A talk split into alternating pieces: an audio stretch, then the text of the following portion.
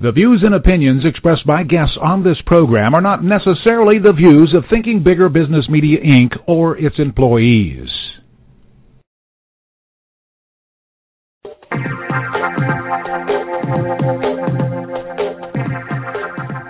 Welcome to Smart Companies Thinking Bigger Radio.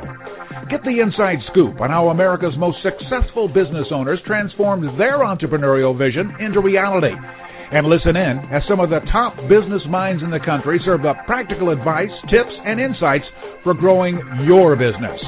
Now, here's your host, Kelly Scanlon. Good morning. Welcome to Smart Companies Radio. I'm Kelly Scanlon, president of Thinking Bigger Business Media. And our guest today is Jeff Fromm. He's an executive vice president at Barkley, which is an independent ad agency in Kansas City, Missouri. And Jeff has been actively studying millennials for several years now. That's that group that we're hearing an awful lot about. He's the author of a number of reports on millennials, and he's the co author of a book called Marketing to Millennials Reach the Largest and Most Influential Generation of Consumers Ever. Jeff frequently speaks about marketing to millennials, and he's the founder of Share, Like, Buy, which is an annual Millennial Insights and Marketing Conference, and it's coming up again in September. I want to ask him about that today. Jeff has 25 years of hands-on experience marketing major brands, including Sonic, Hallmark, Build-A-Bear Workshop, KC Masterpiece, and Payless. He's also the lead editor of a blog about millennial marketing, and here today to talk with us about why this group is so important is Jeff Fromm. Jeff, welcome to the show. Thank you. Thanks for including oh, me, Kelly. Absolutely. This is, uh, as I said, a group that we hear so much about. I mean, there were the baby boomers and, a number of different generations, but this group has been getting, I think anyway, a lot more attention. Even why? Why the attention? Why do millennials matter? Why is there such an interest in them? Well, uh, there are a couple of good questions in there. First of all, I think part of the reason they're getting so much attention is they have uh, the ability to amplify their views because they're two and a half times more likely to adopt digital, social, and mobile technologies. Mm-hmm. So, as more and more people have smartphones and more and more people are using digital, social, and mobile technologies, uh, millennials are getting more and more noticed.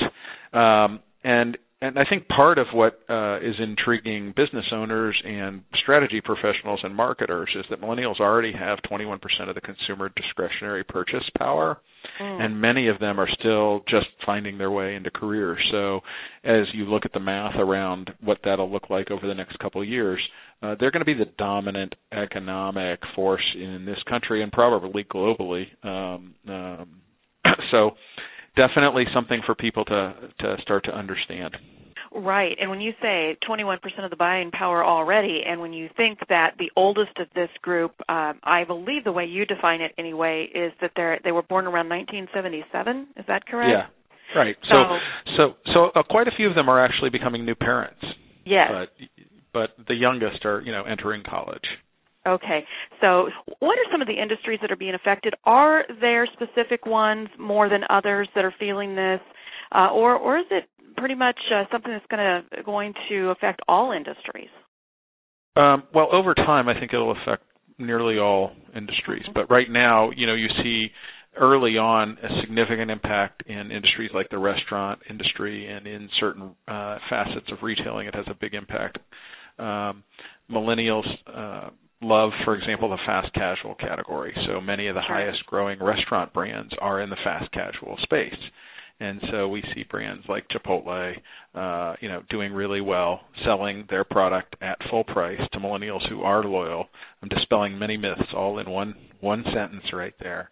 Um, and and they do it because you know, as a brand, uh, they really hit on a lot of the millennial themes um, but it's not just the restaurant industry; it's quite a few industries. Even in industries like um, you know technology, where the buyer is often older, the influence is often a millennial. I don't know about you, Kelly, but I often get input from younger people before I make technology decisions oh, about definitely. what's cool and useful.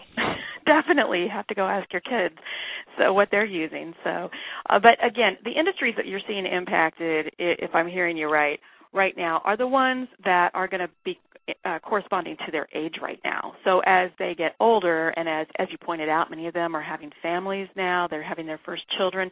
So as they go through the various stages of life, eventually all industries are going to be impacted.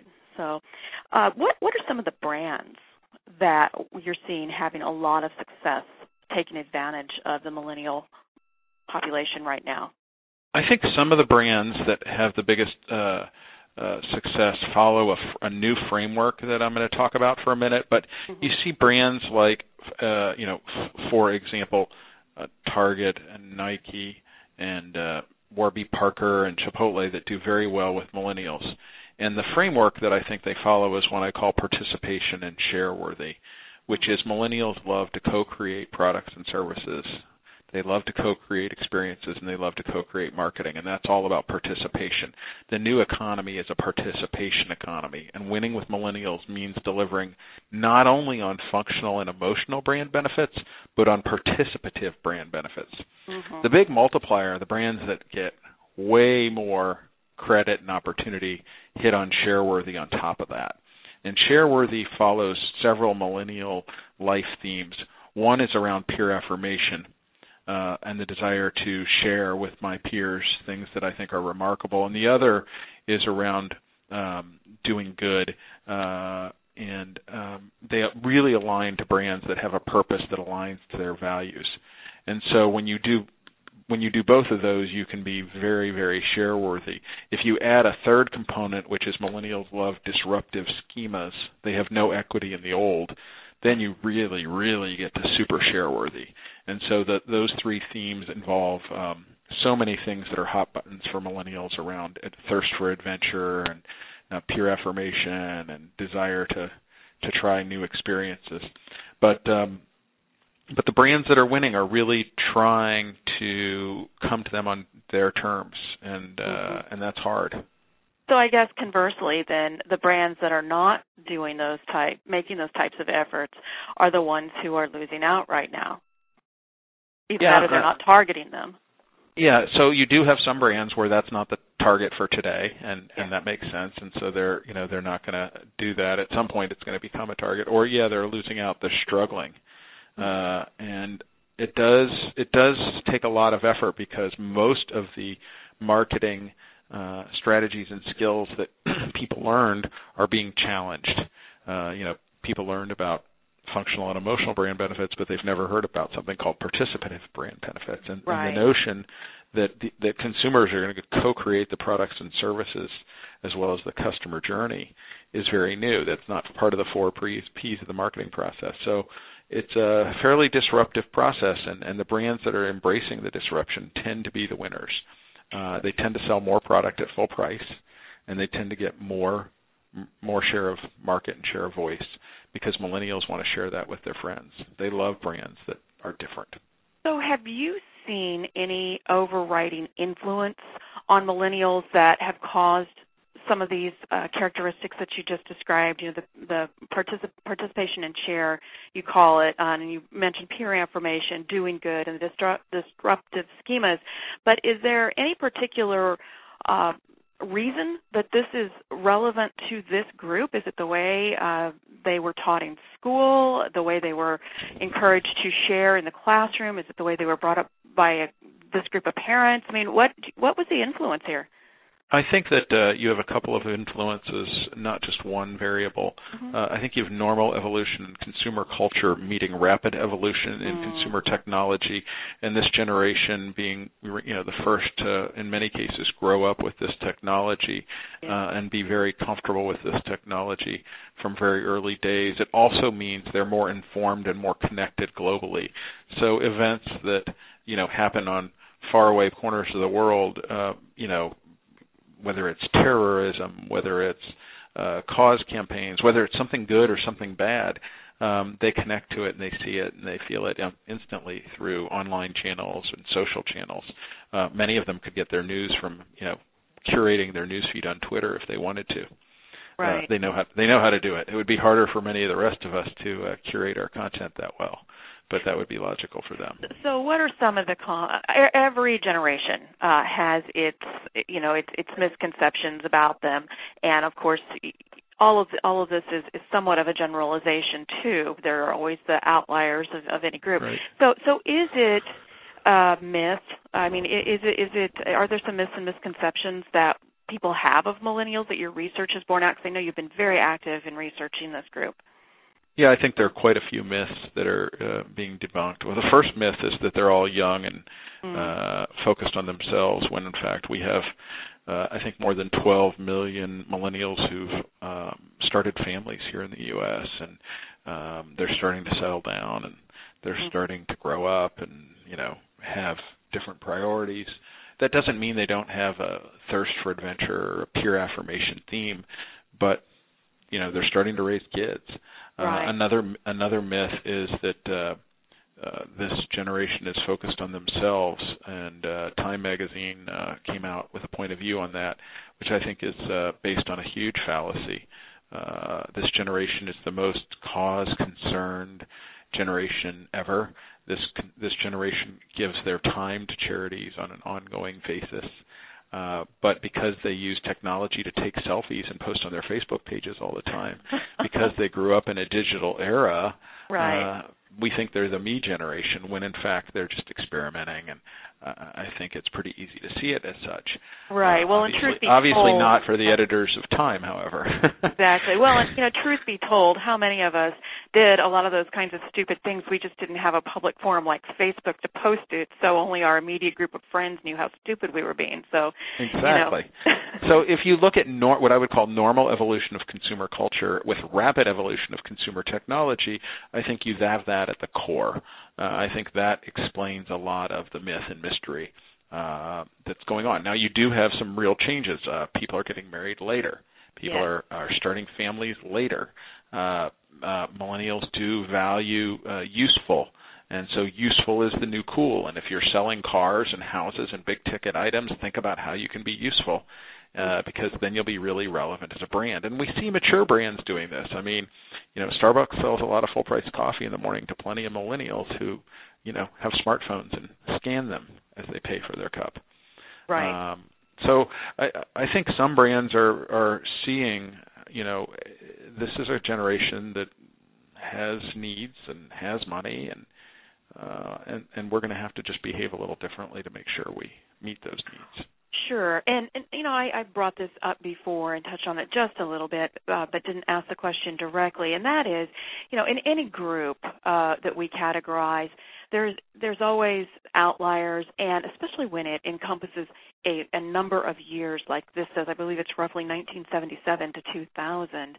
There's always going to be some who don't match the the, the typical millennial. So is it fair? Is it is it a mistake to generalize millennials as just a single group, or are there different types of millennials that a brand marketer should be considering when they're targeting this group?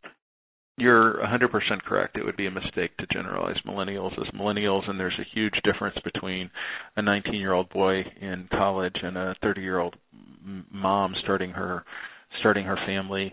Um, we saw attitudinally six unique segments uh, in the mm-hmm. work that BCG did. Uh, doing some analysis of the original research. Uh, there's a group of uh, a segment within the millennials we call the anti-millennials, which is those people who don't enjoy digital technology and don't want all these things. Mm-hmm. So there are unique segments, um, and even within the millennials, as new parents, we'll be issuing a new report in a few weeks. Uh, there are unique segments within that group as well. So uh, the common threads, though, are, are general truths about the generation. They are very generally, you know, going to adopt new digital, social, and mobile techno- technology, and they are generally, you know, very interested in adventure and peer affirmation and these kinds of themes. But there are certainly outliers, and it's not just one or two outliers. It's you know, 15% of the cohort. right. Yeah, pretty significant number. So, um, speaking of this group and then say on the other extreme because there's a couple of uh, generations in between but the baby boomers are there any sweet spots where the older audience fav- what older audiences favor and what the millennials are beginning to expect overlap and it could be a marketer's dream? Is are there any places where uh, a marketer could could could just uh, target and and really hit the jackpot among these groups um, I think there are ways where you can look at common threads um, in your brand equity that transcend across generations. I don't know that there's a universal truth for all marketers, uh, aside from perhaps the notion that useful is the new cool. Uh, okay. I think that's a millennial inspired concept, and I think more and more uh, older generation people are starting to feel the same way, uh, which right. is brands that are useful tend to be very cool. And so I think we see that millennials often uh, are the spear in changing things, and so we we see uh, we see some things around that that tend to transcend, but but it would be more often that we would see, well, this brand has this truth with this mm-hmm. cohort that's also true with this co- cohort, and, and and you know the common theme is sharing, perhaps, or whatever that equity is for the brand, and then you have to determine, well, then how are we going to go ahead and leverage that with each group, and and and that may be different, you know, communicating with different groups on their terms. Sure. Well, to wind up here, I want to make sure that you let all of our listeners know about the annual conference. This is the third annual, I believe, for your Share Like Buy, and it's going to be in Kansas City next month. Tell us about that. Well, uh, thanks, Kelly. Yeah, so I founded uh, Share Like Buy with the team here at Barkley in um, 2010, and the idea was to explore the newest trends in millennial culture and emerging technology, stuff that's not um, all accepted today as sort of you know the norm. And so we'll have two full days of uh, of speakers on September 25th and 26th. It's a public event, and anyone can come to shareLikeBuy.com and learn more and register, and hopefully join us uh, to hear what a variety of different people think about different topics, and and also to hear from some major and emerging brands. Both. Yes, you have quite a lineup again. Yeah, ShareLikeBuy.com and uh, major brands represented there. Uh, and this is a national conference. You've held it uh, previously in San Francisco and in New York, and now it's coming to Kansas City. So anyone who's listening outside of Kansas City today, uh, absolutely go check it out, ShareLikeBuy.com. And if you're trying to reach this group, this is a conference you need to get to. So, uh, Jeff, any parting thoughts about any, you know, anybody who's out there who's trying to target this group? Any any last thoughts as we wind up here today? Um, sure. One quick last thought, and, and that is uh, one way to target millennials is to, to rapid prototype your idea and test it. Um, because millennials love to try new things, and so if you've got an idea that you think is on on target, find a way to quickly put it in market and, and get feedback, or have them help you create it from the beginning. Yeah. Co-creation is part of what they love to do. Right, that participation thing. Jeff, it's been a pleasure having you here today. And again, sharelikebuy.com. Go check it out. The conference is coming up next month. And for all of you who would like more information on how to grow your business, be sure to visit ithinkbigger.com. Follow us on Facebook at our Thinking Bigger Business Media page and also follow us on Twitter at ithinkbigger. Thanks for tuning in today and have a great weekend. Thanks, Kelly. This podcast is a part of the C Suite Radio Network. For more top business podcasts, visit c-suiteradio.com.